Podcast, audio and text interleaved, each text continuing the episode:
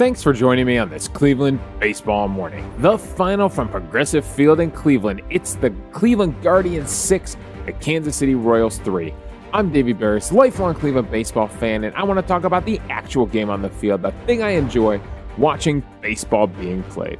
Well, we made it. It's October baseball, Guardians fans. We made it. Well, all right, eh, it's not that October baseball. We still got to finish up the regular season here and we start the six game set against the Kansas City Royals with a nice, solid 6 to 3 win.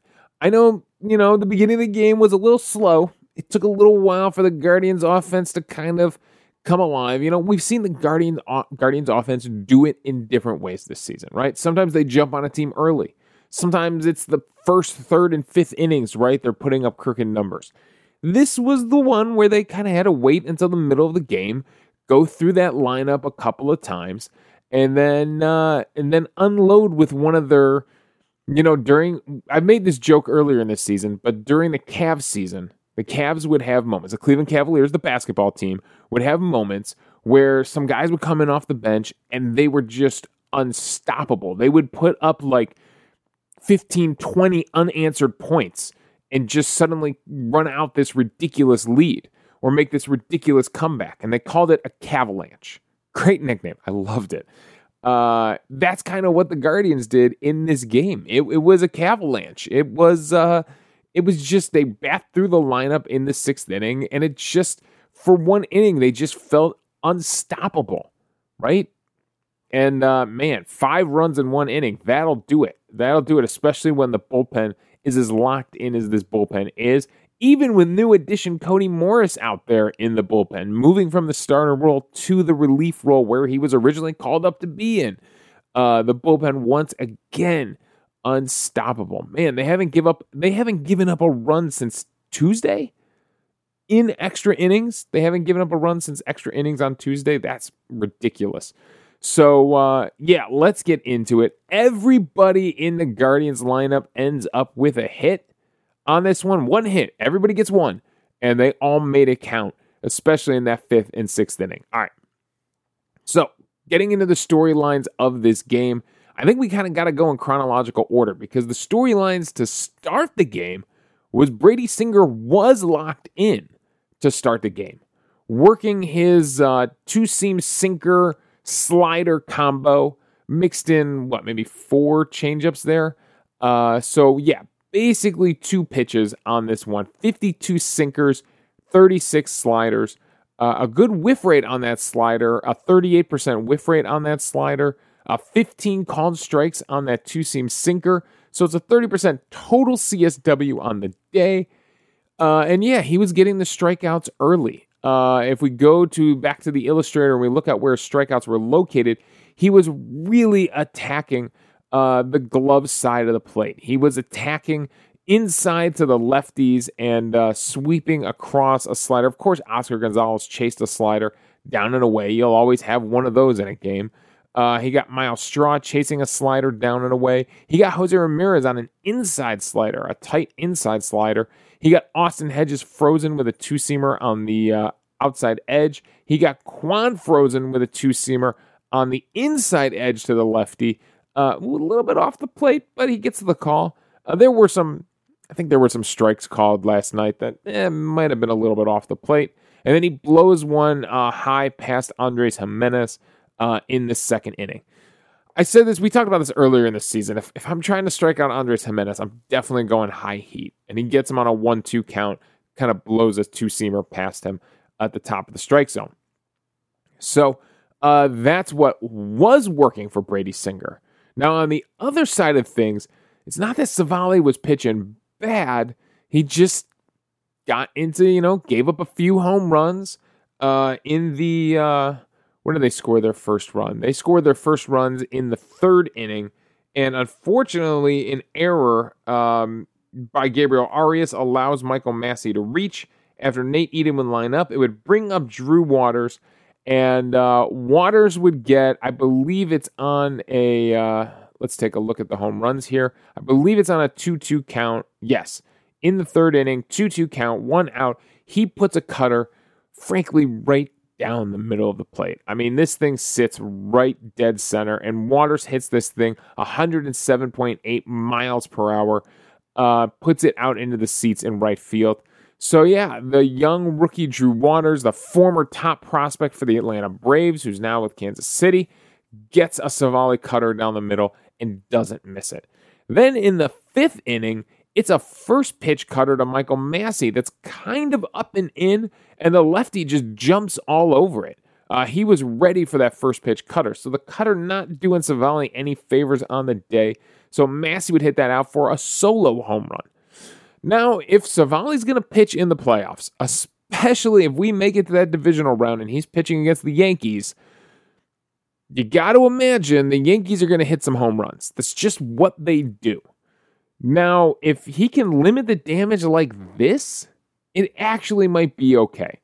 Uh, his final line on the day is six innings pitched, only three hits given up, three runs, two earned, no walks from Civale, five strikeouts, two home runs allowed on only 76 pitches. Remember, he's keeping uh, Civale's also coming back from injury, so his pitch count is down, but all the starters are kind of keeping their pitch count down right now, saving their arms for the playoffs.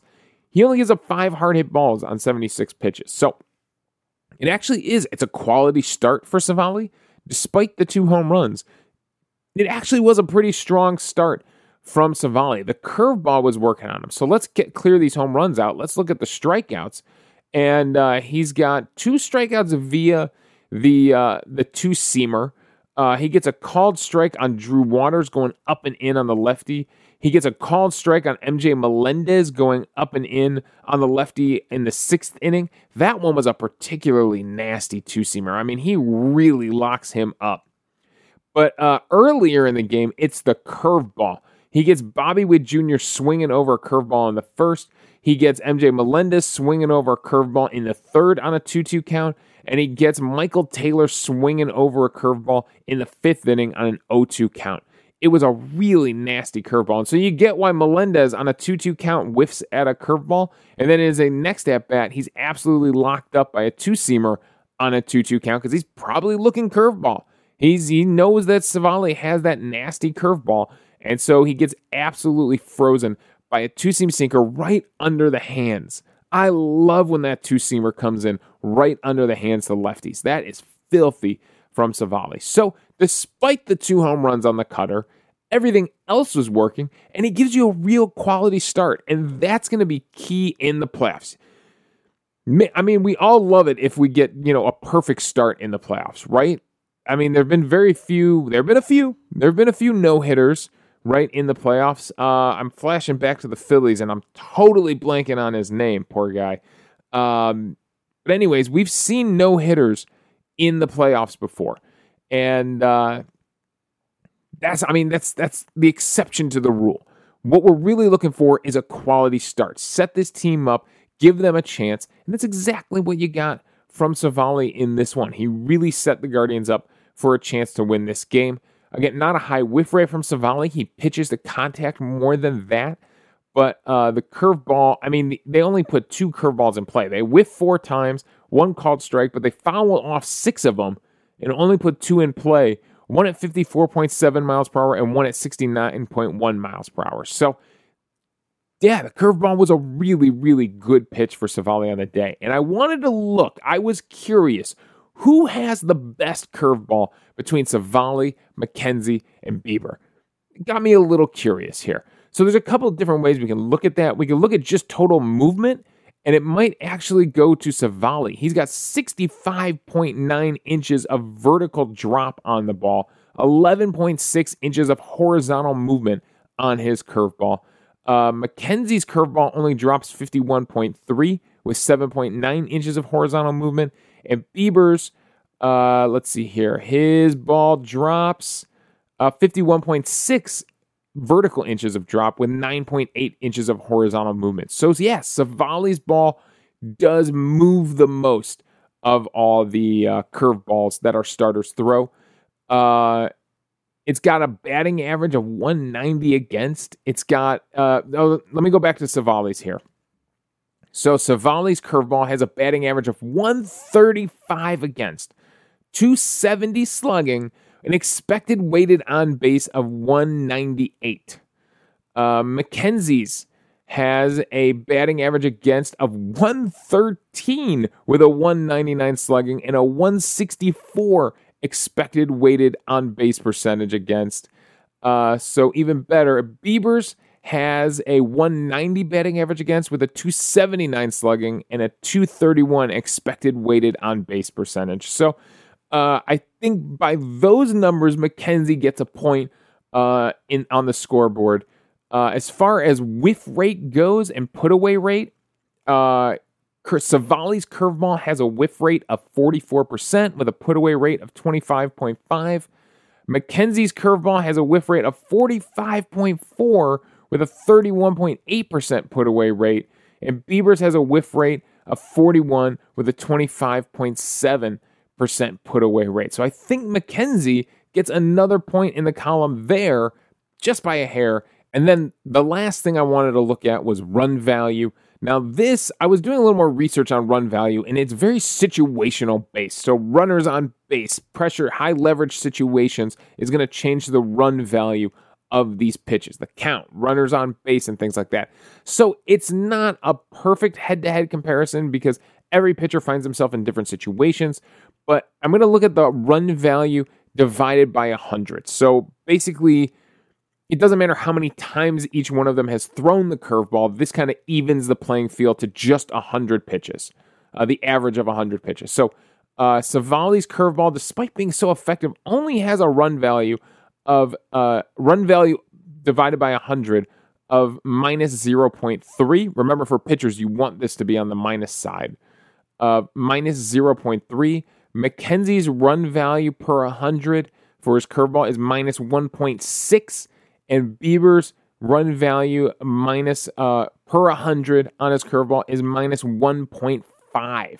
So I think, uh, yeah, McKenzie wins again. So I guess Civale might have the most movement on his curveball, but McKenzie wins clearly on our scoreboard for the nastiest curveball of all the starters, uh, of our three starters that really throw their curveballs effectively.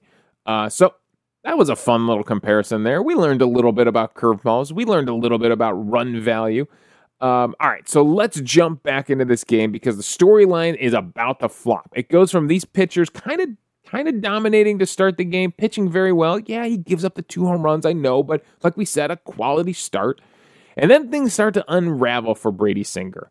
Uh, we get into this fifth inning here. He gives up a nice hard single to Andres Giménez in the fifth inning, 105 mile per hour exit velocity, a real shot from uh, Andres Giménez, uh, a ground ball into left field. Uh, so good job by Giménez kicking off the inning. Uh, Oscar Gonzalez would ground out to third. Uh, Andres Giménez would move up to second, though. It was kind of a slow chopper uh, on the infield where the third baseman had to charge in.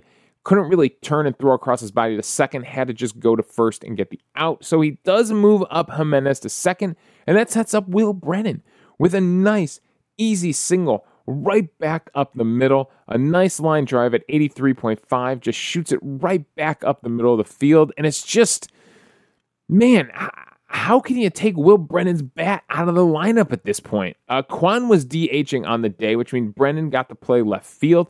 And I just don't see how you could set your lineup at this point. Brennan has been absolutely fantastic. Uh, he's hitting uh, on the season now. And yeah, it is a small sample size, but he's hitting 333 with a 733 OPS. The dude is a contact machine. He's on base twice in this game, once via walk, once via hit. He's doing, he's pulling all these plays out of the Steven Kwan playbook. I mean, very similar bat profile. Just how could you not want this guy in your lineup? I'm not exactly sure how it's going to work. Does Gonzalez DH and Brennan get to play right field? Do you just DH Brennan? Uh, it's going to be really interesting, but how could you not want his bat in your lineup? So they put across a run there, make it a 3 1 game, 3 to 1 game. And I'm thinking to myself, okay, this is going to be one of those games where the Guardians are just going to have to scratch and claw their way back into this thing, one run at a time, one little rally, some good base running, some aggressive base running. You know, Giménez does make an aggressive play here, breaking for home. Uh, they throw home, but he beats it by you know by a step or two. Uh, there's actually it's an interesting exchange between Giménez and uh, Salvador Perez because how many times do you see the catcher for the opposing team kind of pat a guy on the back for beating him to home plate? It was Salvador Perez.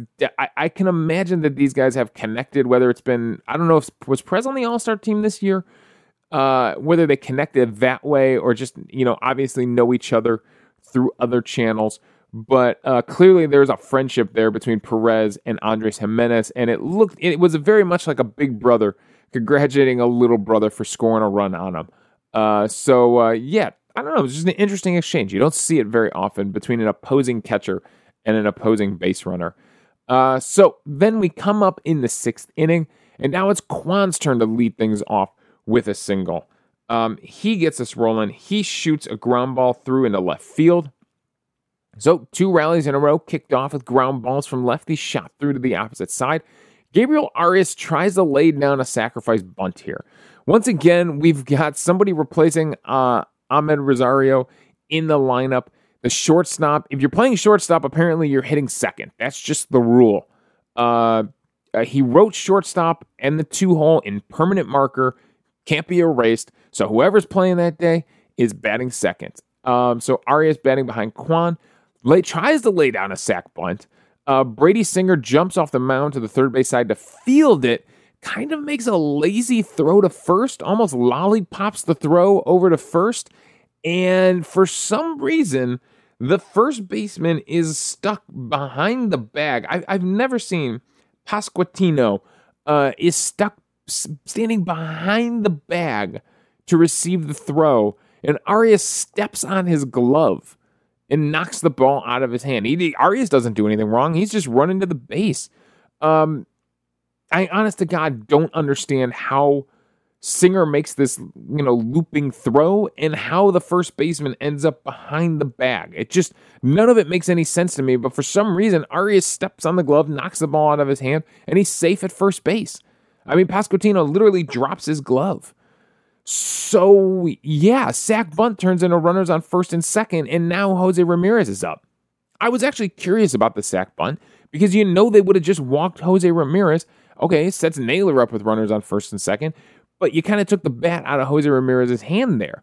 Uh, yeah, you stay out of a double play. Yeah, you move Kwan into scoring position. Yeah, you're trying to get one run at a time in this game.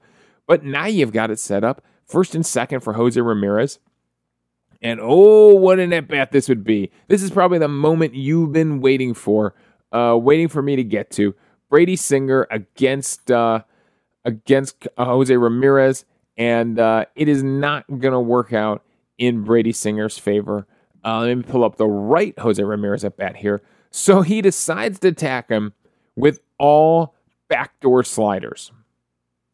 I I don't know why here all backdoor sliders. Misses away with one down at the thighs. Misses away again with another one down at the thighs. Gets him to swing over one down below the knees that comes back more middle of the plate. Then goes back away with another slider. This one he raises back up to the thighs. This one comes back over the strike zone this time, and Jose Ramirez absolutely destroys it. 104.4 mile per hour exit velocity, 27 degree launch angle, 404 feet way up into the seats in right field. A monster three run home run that gives the Guardians a 4 to 3 lead.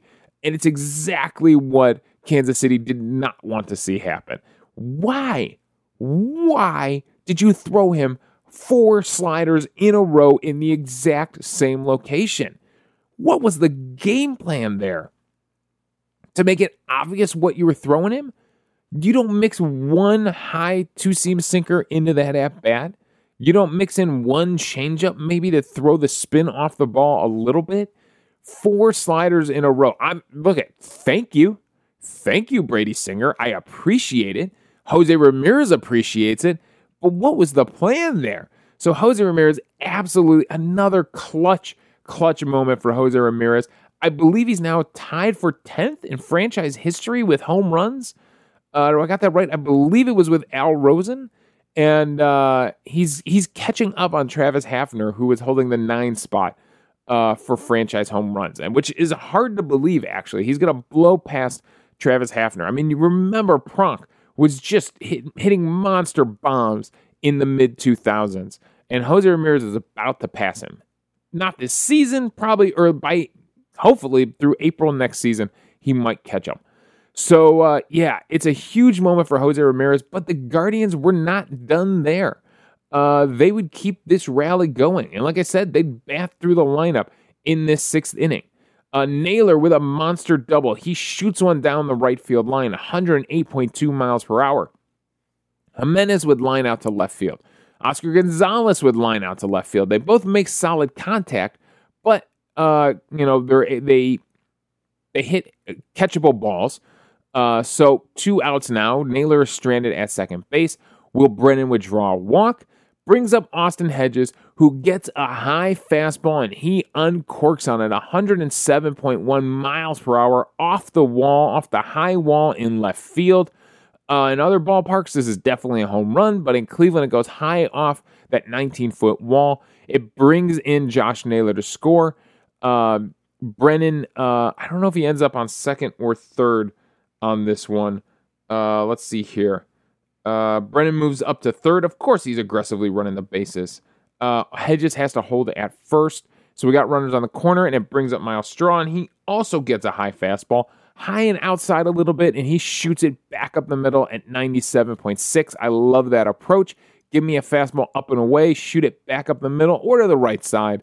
Uh, this time up the middle, and it brings in Brennan to score, and it completes they around and they do bat around because Kwan comes up to the plate. I'm a stickler on this.